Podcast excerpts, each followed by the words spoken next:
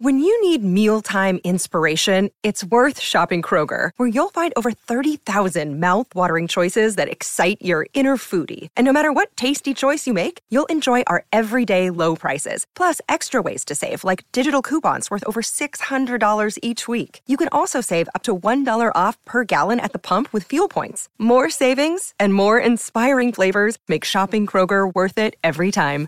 Kroger, fresh for everyone. Fuel restrictions apply. Everyone, welcome to the Survival Show podcast, where it's our job to take you step by step through the mindset, skills, tactics, gear, and supplies you need to survive almost any crisis, disaster, or life altering event. Today, I'm really excited. We have a special guest with us today, Mr. Andy Tom. Andy, welcome. Thank you very much. Yeah, it's so great to have you here. So, if you guys don't know, about two years ago, yeah, maybe, yeah, it was about two years ago, I came up with first, I had the Tiny Survival Guide. Mm-hmm. Then I knew that I had to come up with a first aid guide. And in fact, people were like, hey, why don't you come up with a first aid guide? So I came up with a tiny first aid guide. We have some first aid kits that will be rolling out soon. And I'd like to say that Andy consulted me on the tiny first aid guide, but he did not. I met, I actually met Andy. It looks good though. It looks I- good. I actually met you right about the time I think we were publishing it. Mhm. And uh, he's looked over it. Yeah, definitely. Yeah, he he likes it. Actually, and Andy's my trainer. He's trained me in first aid, stop the bleed, all of that sort of mm-hmm. stuff. And Andy, I'm just so happy to have you here. You. Andy's had 33 years of first responder, first aid training experience.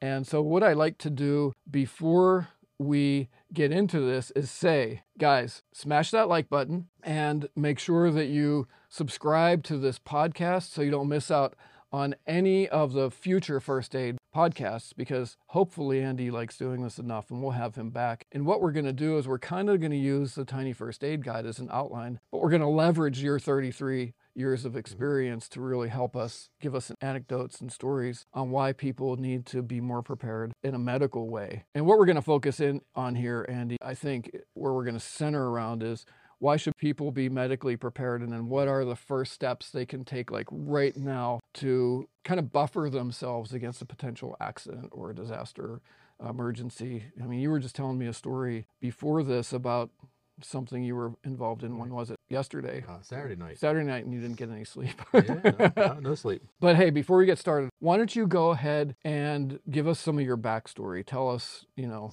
Yeah. did you love teddy bears so much that you decided to save people's lives all the time or what Well, well, Dave. first of all, thanks for inviting me, and I thank the listeners for tuning into the podcast. But yeah, a little bit of my background. So I've been a paramedic actually for 33 years. How did I get there? Very interesting story Okay. That I'm excited to actually tell you about. I started off actually as a counselor. I did uh, counseling for drug abuse teens at an organization in Pennsylvania. And during that time, while I was going through high school before actually counseling, we had a group of teens that always had a competition who could do better at different things. So one day while I was counseling, we popped up and said, Hey, what can we do to compete? So we were watching, I think it was Rescue 911 or something, one of them rescue shows way back when, 33 years ago, and uh, said that EMT course, let's compete. Let's go take that EMT course and see who does the best. So that started it. oh Uh, okay we yeah, we started off with the EMT course. I did well. Actually, the my first clinical rotation I had. So what was this? Was, was this just like a challenge that you had with some buddies? It was absolutely a challenge. Because taking an EMT course is no small deal. no, it I mean, it's a pretty I mean, it's significant a- it- commitment. it's it's a four month course. yeah. Were you the only one that completed it?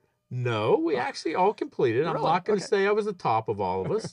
I didn't finish first, but I did well. I did very well. So I continued my career in counseling and stuff. And one day, my brother in law came to me and said, Hey, there's an EMT job after I got my certification. There's an EMT job down in the Hershey area. Are you interested?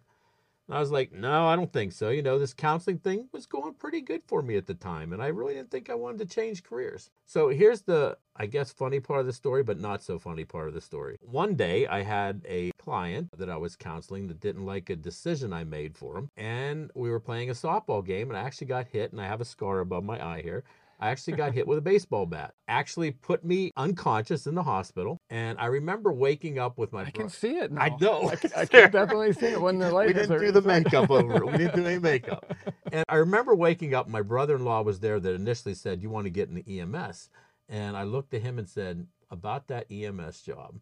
I think I went out of counseling now. And that was actually the start. Hmm. Okay. And I moved into the Hershey area. That's where I started my career. Started as an EMT, did that for about a year before I went to paramedic school. And right out of paramedic school, the majority of my career has actually been in management. I've done management for well over half of those years, actually. But I started off in uh, the Hershey area as a manager. So, like, manage. Tell me what managing Yeah. is in relation to like paramedics and Yeah, emergency so- services. So I managed actually a paramedic unit. Actually, it was in Palmyra, Pennsylvania, right near Hershey. well, you kind of got to know what you're doing to be able to do that. Well, it was. eh, I'm not gonna say I, back then I knew exactly what I was doing, but you know, we, we figured it out? we could- after after 33 years, I think I figured it out now at least. But anyways, yeah, I started the career there. Got into working at Hershey. Worked for every pretty much everywhere down there: Lebanon County, Hershey, Harrisburg area, the Lancaster area. And there's the big medical center down there too, right? There is the Hershey Med Center and wonderful hospital. I wasn't paid by Hershey to say that, but it is a wonderful center.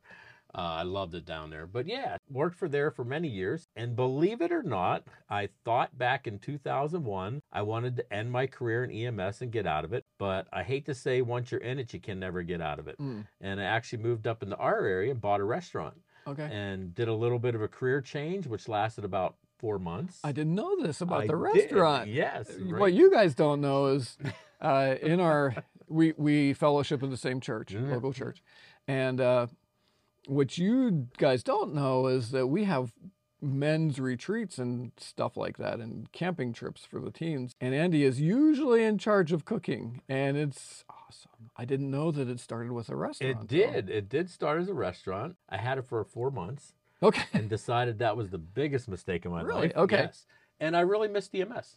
So I ended up traveling two and a half hours to go back to the Hershey area to pursue, you know, my career in paramedic again until something opened up in our area. And ever since then, uh, 02, I got hired in our area as a paramedic and as a manager. And, you know, been managing a paramedic unit since. And haven't turned back. I'm not actually doing it full time now but I'm still dabbling in it. I, Yeah. like I said, I was working a shift on Saturday, so I'm still doing it because I really enjoy, you know, helping people. It's one of the best jobs that gives you great satisfaction Yeah. being able to help somebody. So my understanding is that you, I mean, being a manager, you've actually made the decision to be boots on the ground and be part of a paramedic unit. What is it, one or two days a week or something like that? Yeah, I, right now So you're on about yeah about one or two days. I actually uh, do like a, either an eight or twelve hour shift. Okay. Yeah, so no, definitely I want to keep my certification up. Took a lot to get it. Don't really want to get rid of it. So, Right.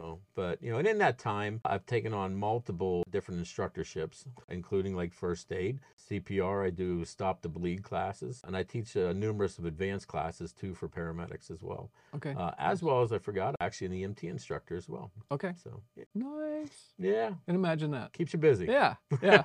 I remember first hearing about you. I remember Joe, our buddy Joe. Oh, yeah, yeah, Who's been yeah, in the, yeah. some of our videos. Mentioned you. I think the first time was, didn't you guys do a canoe trip like about two years ago? We did one two years ago and actually repeated it last year. Okay. uneventful each time, thank goodness, except sore legs and some little bit of sunburn at the end of it. But yeah, uneventful trips, but Right. good times. Yeah. Oh, that's really good. That's really good. And then currently, you actually have worked and you still work in the hospital system, right? Yes, that's that correct. UPMC? That's correct. Yeah, Are we allowed to say that? uh, I guess Ellie, Yes. cut it out. Yeah. I don't really know. I guess you'll find out. Um, well, good, good. And what do you currently do, if you're allowed to talk about it? Yeah, yeah. So with the system I'm- in, we run what they call a MICU. It's a mobile intensive care unit. Okay. which is basically an EMT and a paramedic. So I act as the paramedic, so I take the more advanced calls. And if it's a basic call, the EMT takes that, and we take turns. But yeah, so we respond to our whole county. We're responsible for the whole county of Tioga with the paramedic service, at least. There's multiple basic life support services throughout Tioga County, which do a wonderful job for being volunteers. But yeah, we handle the advanced part of it. So, Okay. Yeah. Good. So here's my question for you. Yeah. Having trained people for so long, and I know it's your great, at least I have sensed it, it's your great desire to get as many people medically prepared Mhm. and first aid prepared. What do you have to say about the importance of being medically prepared? You know, maybe in relation to the times that we live in now, Yeah. and maybe even go to, if you want to, let's just say we have some catastrophic Right. life altering events or society altering events. Maybe bring that into perspective for Yeah. people why they really need to like not turn this podcast off and really listen up for this series. Oh, absolutely. Definitely, definitely leave the podcast on because you're going to learn a lot. I have a feeling. I'll tell you the being ready, the readiness is very important. My concern right now is, you know, so many uh, little things can happen even in the home, around the house. You know, we have elderly parents sometimes, you know, we've got kids that, you know, can swallow things. Seconds count. Sometimes in different scenarios, you don't have a lot of time to get to the hospital you need to be the medical person which and having the basic knowledge can definitely help sustain life until you know the more advanced get there i'll tell you the one program that i work with that really brings this i think full circle and brings it to light is the whole stop the bleed program Mm, so, in talking about Stop the Bleed, it was a program that came out around 2012 after some school shootings and stuff. And many people got, you know,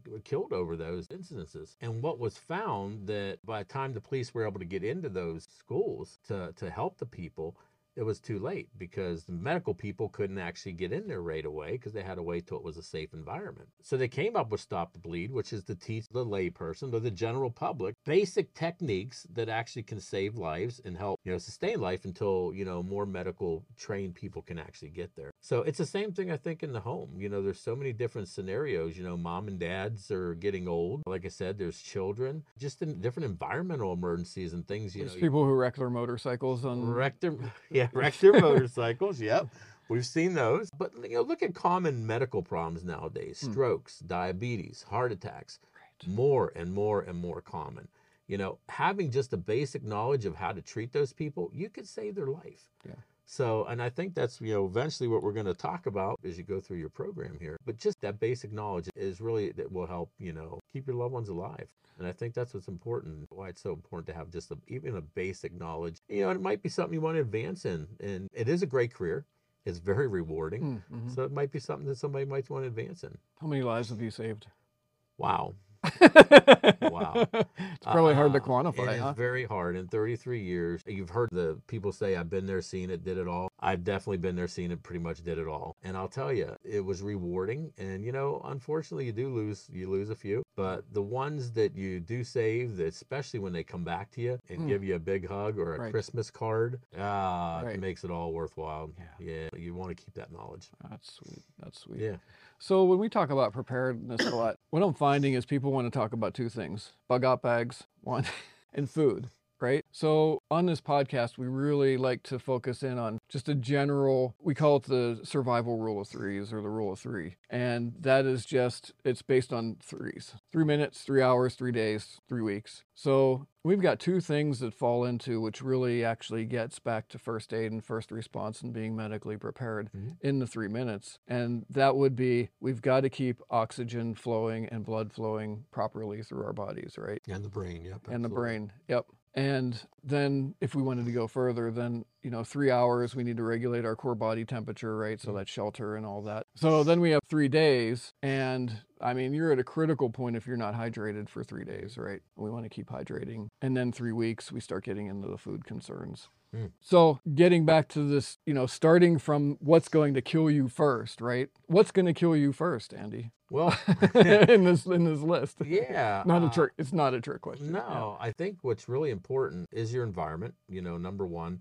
core temperatures. You know, temperatures is very important. Yeah. I'm going to use two. Yeah, yeah. I'm going to use temperature. I'm going to use hydration and food. Okay. You know, temperature number one, your core temperature can drop quite quickly if you're in the wrong environment, or it could increase Right. Quite quickly if you're in a too hot of an environment. Trauma will cause your core body to. And absolutely, in both ways, whether you're cold or hypothermic or hyperthermic and hot, both things can actually make you very disoriented to the point if you're by yourself, you're not going to make it. Knowing your environment. So I would say heat, the environmental emergencies, but then your water and your food, especially hydration, is so very, very important. Mhm. Food, you can go a little bit without the food, but water and your hydration, you can't go too long without that. And again, especially with your environment, if you have a warm environment, you can turn quite quickly within hours. Yeah. To the point where, you know, you're going down a downhill slope and not climbing a hill or anything. So I would say that's going to be what I would say I'm going to call the most important is your temperatures, you know, and even when you're talking about survival, being out in the woods, out in the wilderness, in your environment, making sure you're prepared for that environment. You know, be prepared in case something does happen. Be prepared if you had to stay in the woods overnight or whatever. Right. Do you have the right clothes? Do you have the right, you know, Footwear. liquids? Footwear. How many times do you guys have to go and rescue somebody who doesn't have the Oh, right footwear? goodness. Yeah, yeah, that happens. It definitely happens, especially in our area that we're in, dealing with the canyon. You know, you don't want to go climb down the canyon to rescue somebody in your Crocs. Right. Not going to be a good day for you. Right. So yeah,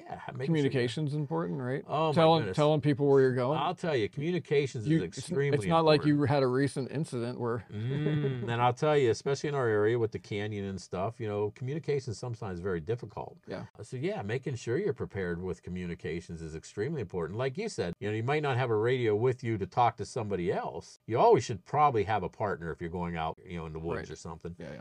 But, you know, letting somebody know, hey, here's where I'm going, here's where I'll be, you know, so that if you don't show up, they have a general idea where you're located. So, yeah, communication. The biggest thing with failure, you know, and one of the other jobs I do at the hospital is uh, that I was the emergency preparedness coordinator. And that was one of our biggest failures. Every time you do something, a drill or anything, it's all about communication. The right hand don't know what the left hand's doing. Right.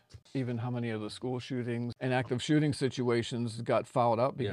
There was not an established protocol for communication. right? Absolutely. Just getting back to maybe a lot of the guys that are watching don't know what happened to me recently in April. Mhm. I had what would be considered a minor, it was a low speed motorcycle accident and it was on a rural property. Mhm. And even that, nobody, they knew I was out. They didn't know what I was doing. I've ridden these trails a thousand times and still just had a situation where I hit some leaves, the wheels kicked out, and I ended up with the motorcycle laying on me on a downhill slope. And I could not get it off, and my leg was pinned under the underframe. And there I was. Yeah. Fortunately, I had my phone and I called Ellie and my wife. Ellie is our video editor extraordinaire, and neither one of them I actually could get. Fortunately, I had cell service, but I think at some point one of them got a text. I texted, I called, and it was about 15 minutes that I was out there hmm. pinned. And came to find out, I knew something was pretty bad, but they got the motorcycle off of me, pulled me out, and my ankle went Ugh, flipped over to the right. Yeah. Figured something was wrong. And you know, and think about if nobody knew where you were at. I would have been there for a couple of right. hours. And you know, one of the one of the least. body's response and stuff is temperature. yes. Your body heat can decrease or your temperature can decrease. Yep. And again, you know, you're in you're in dangerous situations Yep. there. So yeah, Yeah. Lessons learned for me was communication. One. absolutely. Anything can happen. Mhm. We want to normalize situations that are not normal and we want to think like hey because i've hiked this trail or i've walked this way or i've done it like this and i've never been hurt that i'm not going to get hurt. And that's not necessarily the case. And fortunately also i couldn't be moved without having some wilderness emt and just stepped ellie and my wife through how to tear up rags and get sticks and stabilize the ankle. So anyway those are the sorts of things just practical things we're going to talk about. Let's get back to this whole three minutes thing. Mhm. just like trauma traumatic airway issues blood flow issues. You talked about stop the bleed. Right, right. how vitally important that is. And you know airflow issues which you know maybe i don't know if you have any stories or any maybe encourage people even like maybe part of my question is this how do people take the first steps? Like Mhm, let's just say they've watched medical shows. Watching a medical show comedy or a serious show or series on tv or on netflix does that prepare you for being medically prepared No, it does not.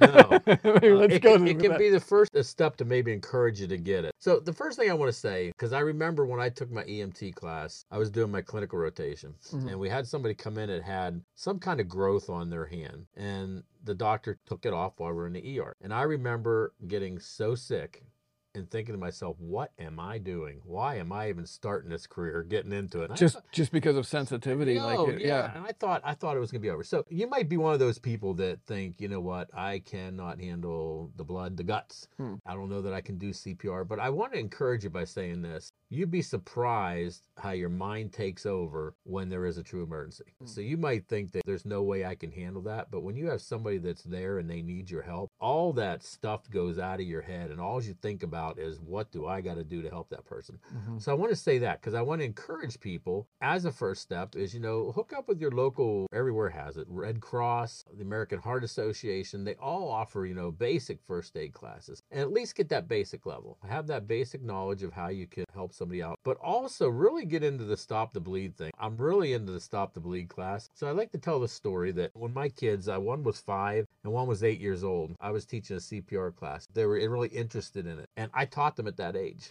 how to do CPR. Now, would they have been proficient at it? Probably not, but they probably could have coached somebody how Right. to do it. Uh, but then when Stop the Bleed actually came out, I really got involved with that program and I seen how it works myself with using the hemostatic agents and tourniquets that I taught my kids all about it. And, you know, to this day, both of my I have two hunting kids and myself, we carry tourniquets and hemostatic agents in our hunting bags Yes. because you never know, you know, if you're going to come across somebody that fell off a tree stand or you yourself, you can save your own life. You can apply a tourniquet to yourself and save your own life. So it's so important, I thought, even with my kids at that young age, to have that basic knowledge. If somebody, a listener out there, might have a child, a teenage child that does babysitting on the side or something, hmm you know, get involved with a pediatric first aid course or a pediatric CPR course. It makes all the difference in the world. It really does make all the difference in the world to actually get involved with that. So, like I said, you might think that, you know, maybe that's not for me. I'm not going to be able to handle it. But, you know, get that basic knowledge. You know, even if you have the intent you'll never use it, I can tell you right now, if you end up in a situation where you need to, you will use it. Yeah. And you will remember. You'll Yeah. remember what you were taught. So, that's a great thing. And maybe the reverse side too is if you're in that situation or if you have been in that situation,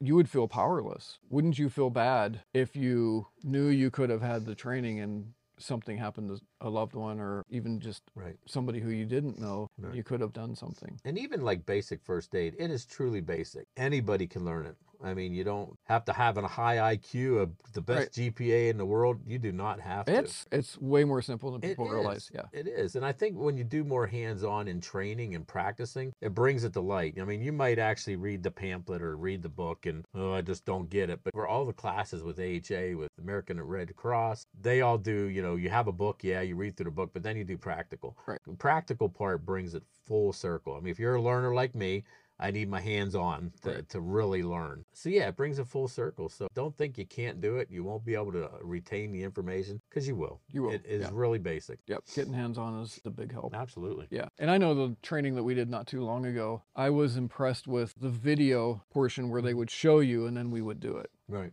And that was super helpful. Most of the programs, most all programs now are actually laid out that way where, you know, you do a little bit of video, then you practice it. Video, practice. It makes for a longer class, but you know what? You definitely retain the information by the time you're done because there's a lot of repetitiveness Yeah. as you're going through the class that you're going to remember it then. I don't know if we can do this, but if you guys are interested, and if Andy says we can't, maybe you can encourage him so much that he will do it. But I mean, could we even, as we go through this whole series and we get to some specific portions, could we actually do some demos for people? Absolutely. Okay. We can do, and I can even show you've you- got the you've got the cool stop the Well, bleed yeah, like we- thighs we where you, we can we can do that. We've got the mannequin. or you or you can cut me open and actually stop the bleed. we can truly stop the bleed. Uh, and one thing, I, it's kind of a little funny joke I do when I do the stop the bleed. You know, we we teach you the tourniquets can be put on extremities. And for the wives out there, no, you cannot put a tourniquet around a neck. That is not an acceptable extremity.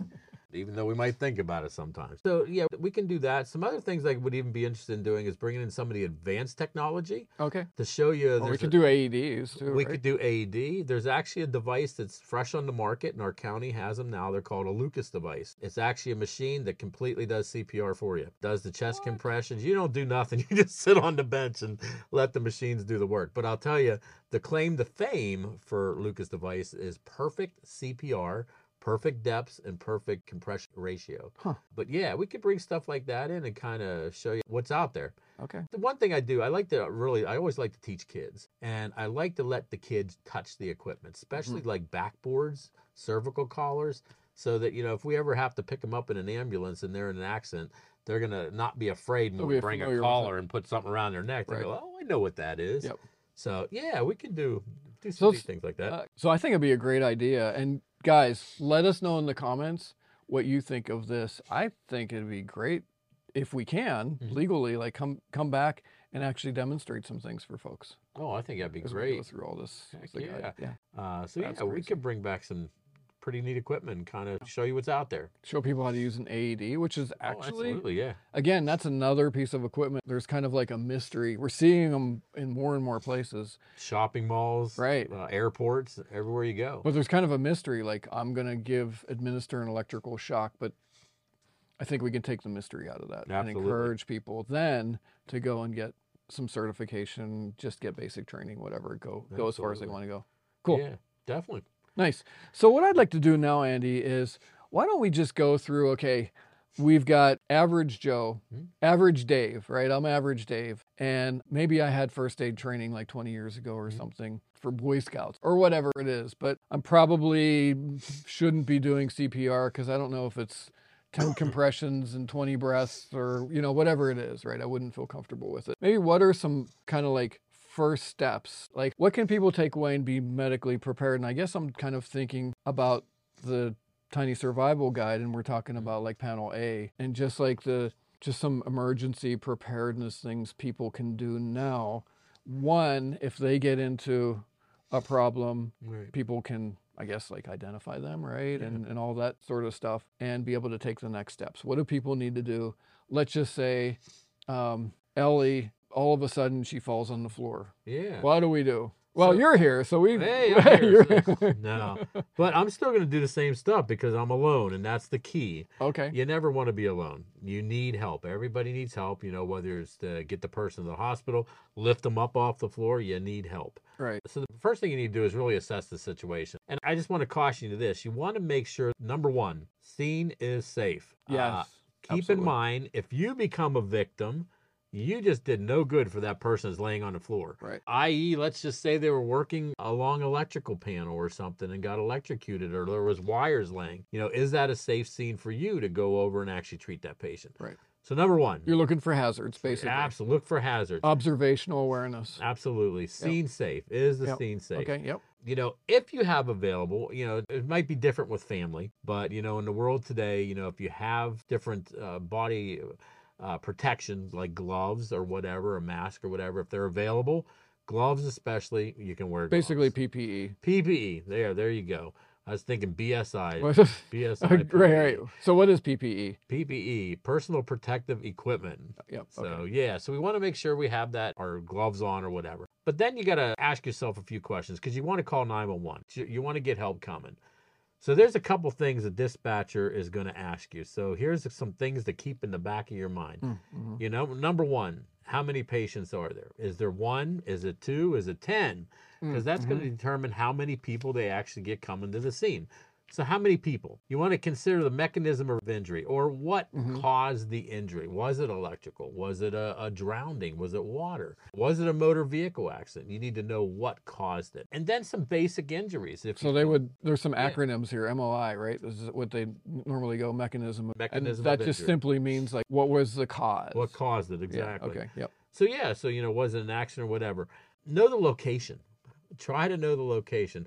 Uh, I've been on many situations, and very recently, where it's been in the woods, and you know, the woods in Tioga County are pretty darn big. Right. Even if we narrow it down to A Middlebury town. Township or Right, right, something right, like yeah. that. That's a big area. So kind of, if you can, have a general idea of the location that's going to be at. So this even gets back to you know if you're going to go on a hike, know where you are. Take a paper map because Make sure somebody knows where you're somebody going. knows where you're going. Yeah. Yeah. Yeah. So those are some questions you really want to know. So location, you know, mechanism of injury, number of patients, the condition, you know, is the person breathing right now? Mhm. I can tell you many situations where I was dispatched to I can recall one and I can probably talk about it cuz this was back 20 years ago where and it wasn't even in this area where I got dispatched for a person that had abdominal pain. And so we're thinking your typical abdominal pain. We don't really, you know, we'll maybe start an IV or, you know, cardiac monitor, stuff like that. But, you know, so we brought in our basic equipment into the house. When we got in there, it was a cardiac arrest. So hmm. back out to the ambulance we had to go to get equipment for that. So know a basic of what the injury is that you can relay that to a dispatcher and say, hey, you know, uh, motor vehicle accident looks like he's bleeding really bad from a leg or something like that. So yeah, so know that kind of information because that's important, pertinent information to relay to a 911 dispatcher that they're Okay. need to know. Yep. Yep. And keep in mind also, I just wanted to uh, say this. Sometimes the dispatcher will keep you on the phone for a while because they got to get this information. Mhm. But the dispatcher will get basic information from you right away. And while they continue asking you questions, there's another person dispatching it. So don't think I've been on the phone for 10 minutes and they Mm, don't got an mhm. ambulance coming. They have they literally dispatch it within a few seconds because they have somebody else working with them to do that. Right. So And then they're going to ask you too, like what your name is and what Yeah. how to call you back. I don't know. Do they actually see what your phone number is? When They can, but there's some areas, some phones and stuff that won't do that. okay. So yeah, it's really So you want to make sure that you don't you don't get off that call before they know who you are and how to contact you. Don't hang up right? the phone until they tell you to hang up the phone. Okay. I teach a large group of loggers, and the one thing we talk about quite often being a remote area is cell service. It's very skittish sometimes. And there's Mhm. times that, you know, if you can take the patient with you, and you learn this through training, if you can take the patient with you to go down to a place to call 911, that's great. But there's times you can't. You have to leave the patient. So, you know, there's just some things you'll learn as you would go through training and stuff. Not every situation is spot on. There's Right. always going to be hiccups. It's always variables. and There's things you don't know. But uh, you had you had mentioned taking a patient. This is a little bit more advanced, and we'll talk about this as we go through Mhm. the guide and as we continue to go through the series. But what are some specific times, maybe in general, when you should not move a patient? Oh, absolutely. Good question. Trauma. I'm going to say the big thing's trauma. So, what is trauma? Just to find that for uh, people. just uh, for instance, so there's medical emergencies and there's trauma. Medical is your basic, your heart attacks, your stroke, uh, shortness of breath, uh, bee, a bee sting. That's a medical emergency. Trauma is something that would be caused like, Like a motorcycle motor accident. vehicle accident, uh, somebody falling out of a tree, uh, anywhere where you're penetrating, even even penetrating the skin. So uh, we talked about the loggers. I had a, I've had a logger that Blunt bounced force. a chainsaw. Absolutely okay. bounce a chainsaw off his leg. That's trauma. So, yeah, so in a situation where trauma, especially where there's a chance that there is a spinal injury, which are we x ray machines? Can our eyes see through a body? No. So, any kind of like a fall or anything like that, we have to treat that as there could be a potential spinal injury. Mhm. So those are situations where, yeah, don't touch. You know, encourage the person not to move, to hold really still. You know, as we go through things, we'll teach this. You know, when you're approaching a victim that is a possible trauma, you never approach them from the back or the side. Mm. Because if you start talking to them, what are they, you know, if you say, hey, I'm here to help you, what are they going to do? Yeah, Right, they're going to gonna- go like this. Right. You always want to approach from the front so they can see you and you approach by saying, I'm here to help you. Do not move. Mm. So that's stuff that we'll teach, but that's the big scenario traumas. You don't want to really move people that potentially has a spinal injury. Even something as little, you don't think about it all the time, but a pool, a diving injury. Somebody could have bounced off Mm, the bottom of mhm. the pool and, you know, have a spinal injury. Now, do we need to get them out of the water? Yes. Mhm. And if there's any life threatening areas that we need to safely, without compromising ourselves, remove them from, life over limb, basically. And if, if we need to move them and there's a chance they could have a spinal injury, if we can safely move them in a scenario where it's bad for them, they could be killed. In that scenario, we're going to move them. So, but that's stuff that we'll teach. Yeah. It's always best to try to do what you can. I know there's a big fear in this world nowadays with, oh my goodness, I'm going to get sued. You know, anybody can get sued. I can get sued for doing everything perfectly right. But the big key is did you do something? Did you act on behalf of the patient in the best interest of the patient? And sometimes moving them is the best interest of the patient. Right. Right. Right. So, Yeah. I mean, it doesn't matter what's wrong with the patient if they're in a burning building that's going to fall in on them. absolutely. Right. Yep. Or, A motor vehicle accident that's catching fire. right. You know, uh, so the way we remove somebody from a motor vehicle accident is very cautiously protecting their spine. But if I go to a scene and the, the car is on fire, I'm grabbing a hold of them and I'm ripping them out of the vehicle. I don't Right. care about at that point. You're not protecting the C spine. You're protecting life. Right. So yeah. And this gets where we talk a lot about mindset and situational awareness and things like that. Just practicing those things beyond the scope of maybe this podcast, but we'll get into that as it Absolutely. applies to what we're what we're going through. So here's something that I think people can do now to ensure their personal safety. Let's just say something happens. Let's just say I'm riding my motorcycle and I have a wreck and I'm unconscious and somebody finds me out in the woods, Hmm. right? So what I'm thinking of is like having emergency information on Yep. me. Like what do you recommend for people to have on them so that do you, I mean do you recommend should So, people yeah, you know, so- what should people carry here? So a couple things actually with that. So you know, diabetics, heart problems, they have Mm. jewelry. You can buy a bracelet. You can buy necklaces. There's many things they can buy.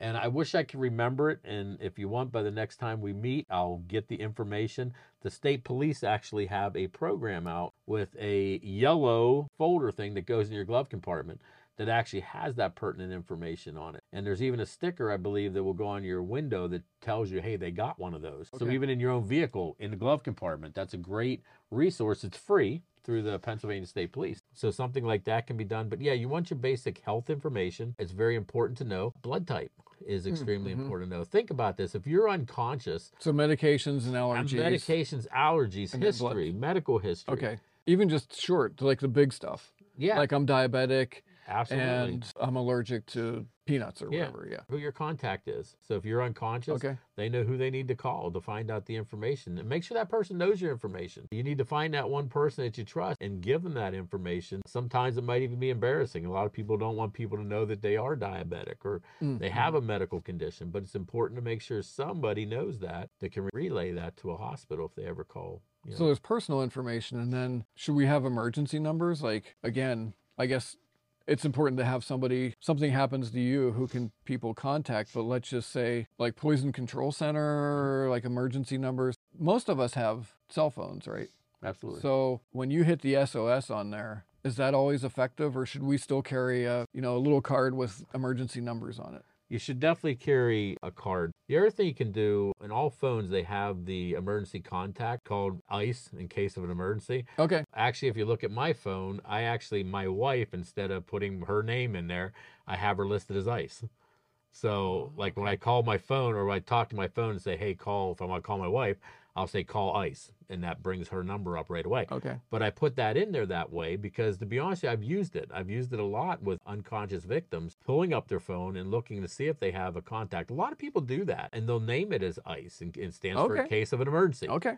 So, So you, as a first responder, are looking to it. see, hey, do they have any of Yeah. this contact? Okay. yeah, you I didn't know that. I don't. I don't do that, and I'm going to do Yep. it now. Okay. Like I said, my wife and everybody harasses me because I'll pick up my phone, call ICE, they're, they'll ask crazy questions like, "Is her heart cold like ice?" But no, no, it's not. so anyways yeah but that's something you can do but yeah emergency contact information is extremely important and make sure they have good numbers and keep that up to date you know that's Mm, something you mhm. constantly should be looking at you know if you go to a doctor's visit and something changes update that information or if your contact changes update that information but make sure that person knows that you're making them part of your contact list okay. that's right. important to know Good. Man, this is good stuff. I'm thinking next time we talk about planning, preparing, and prevention. yeah Does that sound like a good idea? Ah, it sounds great Okay. So I'd like to ask our guests. I'm going to call you a guest co-host, right? Okay. All right. Moving forward with this series, and I'm really excited about this. I think even more so than just general basic wilderness survival or even urban survival. This is absolutely key to preparedness because there may be a time when you call 911 where you know emergency services are overwhelmed, right? Maybe nobody's there. I mean, have you ever maybe before we go, have you ever faced that where for some reason emergency services were not available. I have not. Okay. I mean as an ambulance or the dispatchers? Just the people were maybe it was a disaster event Uh-huh. and there were too many emergencies for Yep. uh, responders to respond to. We have, yeah, we actually have seen that, but that's why you know in our field, in the healthcare field, we have mutual aids. Every ambulance service, every hospital even has mutual aid agreements with other facilities or locations. okay. And we've actually brought, even into our county, we've brought other services in to help us out. Uh, We have uh, in Oh, our didn't know ca- that. in our county, yeah, we have some great resources. Actually, we actually have a bus that's down in Williamsport that I believe holds 17 patients. It's only like two years old, but we have mass casualty type resources available. So resources, you know, real quick, you know, know your resources. What's in your Mm, area? mhm. What's available to you? Even as a layperson, you know, know what your county has. You know, when I first came here, you know, one thing I didn't realize, one of our local towns had a hovercraft. Ah, And okay. you know, living on Pine Creek, I didn't realize that when I had to get a person across Pine Creek, and we had no idea how to do it because it was swiftly flowing. But then somebody said, "Well, let's get the hovercraft." It's like, wow, that's a pretty cool resource. okay. So know your resources. Resources are important. Know what's available to you to actually help you out at all times. So let me just ask you this while we're on it. How can people find out two things? One, how can they find training, basic training? Yeah. And two, how can they find out what resources are available to them? Yep. So for basic training, you can go either on the American Heart Association website, which is aha.org, or American Red Cross. Okay. And they'll show you exactly where classes are. I can talk more on behalf of American Heart because that's the one I'm the most familiar with, and that's the one I'm certified through. But with AHA, the American Heart Association, go to your local hospital and ask them. They're a great resource. They'll be able to connect you into classes. But then past that, you know, you can if you're interested in moving on into, you know, basic first aid, you can get that through again American Heart or the Red Cross. But if you want to go further, you know, there's three stages that you can go through, you know, and we can talk about this eventually if, if people are interested.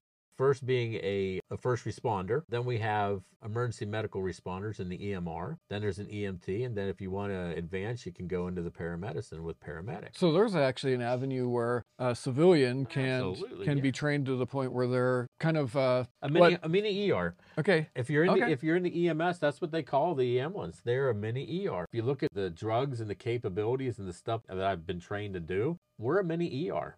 We basically can do a lot that an ER Okay, does yeah. to sustain life till we get them to a facility. So yeah, and trainings for the EMR, the very basic level, we're talking about 60 hours of training. Okay. The next level up is about four months of training, which is usually in our area, it's two nights a week for three hours a night. That's for your EMT. And then your paramedic can be anywhere from uh, 12 months to, if you can do an associate's degree, and be two years to finish it. So, yeah, there's different levels, but, you know, if it's something you're interested, start at the bottom, get Yep, your get just your feet the a little basics. wet. And then like a basic first aid course that can happen in a day, Oh, right? One day, yeah, we can do A couple hours. And actually, you're not just getting first aid. You could be getting first aid, you get CPR and an AED. All that within a day, a period of time. So, yeah, you know, one day you can get the basic knowledge, dabble in it a little bit to see if you like it. You know, maybe it's something you eventually want to make a career of. And it's rewarding. It really is. But regardless, it's going to make you more medically prepared. It will make you more prepared, Okay. even at the basic level. That's great. Before we head out of here, why don't you give folks one, two, or three action steps that they can take now to be better prepared, you know, even this week Yep. before we get back to the next podcast? I'm going to go back to your information stuff. Okay. First, get your information together. You know, another program, Vial of Life, you can look it up on the internet, Vial of Life. Okay. It's a little magnetic card that has a magnetic holder that has a card in there that has, you can put your basic information, your family physician, you put that on your refrigerator. EMS people look for them all the time. When we Okay. go to a house, we'll look at a refrigerator. It's red, so it stands out, and that has all your medical information. So, First step, let's get your medical stuff lined up. Let's get your contact lined up of who's going to be your contact. Get your information available that somebody can easily find it or somebody knows where it's at in case there's an emergency. So that's what I'm going to say is number one. Number two, this one's going to be quite simple. I want you to get the mindset that you can do this. Mm. So many people, like I said, kind of side and they, they won't do it because I can never handle that. I'm no doctor. I can't be doing that doctor stuff. I'm not that smart. It doesn't take a lot to learn the basic steps that you need to do and realize that that's going to be life sustaining. The Mm, stuff mhm. you're going to learn is going to save somebody's life. So get that mindset. And then, you know, I'm going to put another number two in there also. Uh, first aid kits and stuff. Okay. You know, Yes. have a first aid kit readily available in your house, not only in your house, in your car. I have them in my car. You know, eventually, if you learn CPR and stuff, if you look at my keys on my truck and my car, I have a little keychain that's a pocket mask. I have that stuff always available in Mhm. case you need it. So get yourself first aid kits. Have something basic or something that you can have ready. Even if you don't take any medical training, everybody knows how to apply a band aid. Everybody probably knows how to apply gauze. So even that basic stuff, have that stuff available in your homes. It's easily found. And lastly, what I'm going to say to prepare is look on the internet. Look for the American Heart Association. Look for American Red Cross. Comment on the site here with Dave uh, that's something you're interested in. You can easily find classes, and they do not take a lot of your time. It does not. You take one day of your time, and think about that. That one day could save your loved one's life. It definitely could save your loved one's life. So think about that as you go along. Uh, I'm going to throw in a couple of things too. Yeah.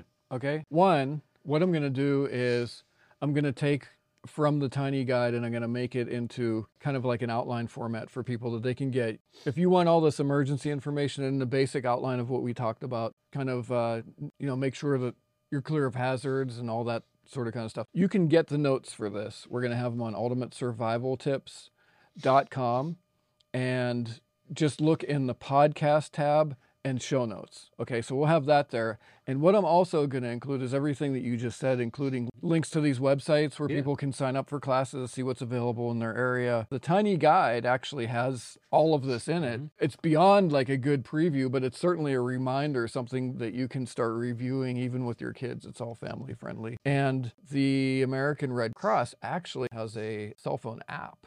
So I'll give people the links to that if they want to go to ultimatesurvivaltips.com. Click on that podcast tab, show notes, and then you can grab all this stuff that we're talking about today. Excellent. Excellent. Dude, thank you so much for Oh, hey, it's being my, here. my So- pleasure. So are you in? I'm in. we're I'm gonna- in all we're gonna way. go- all I the mean, way in. We're talking about, you know, over the course of the next couple of months, maybe 12, 14, 15 podcasts will work in. Excellent. No, we'll definitely do it. I think it'd be a great thing to do. Andy, thank you so much for You're being welcome. here. Thanks for inviting me, and thanks to the listeners. I yeah. appreciate it. Oh man. So guys, that was great. I really appreciate Andy.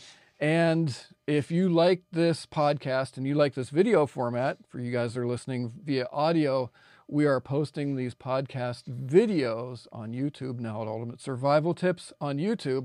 Also, paid forward. You need to get this information into the hands of your friends and family. Also, one thing that you can do is like this podcast, subscribe to the YouTube channel, and share this podcast. Three things you can do. Also, don't forget about the show notes over at ultimatesurvivaltips.com.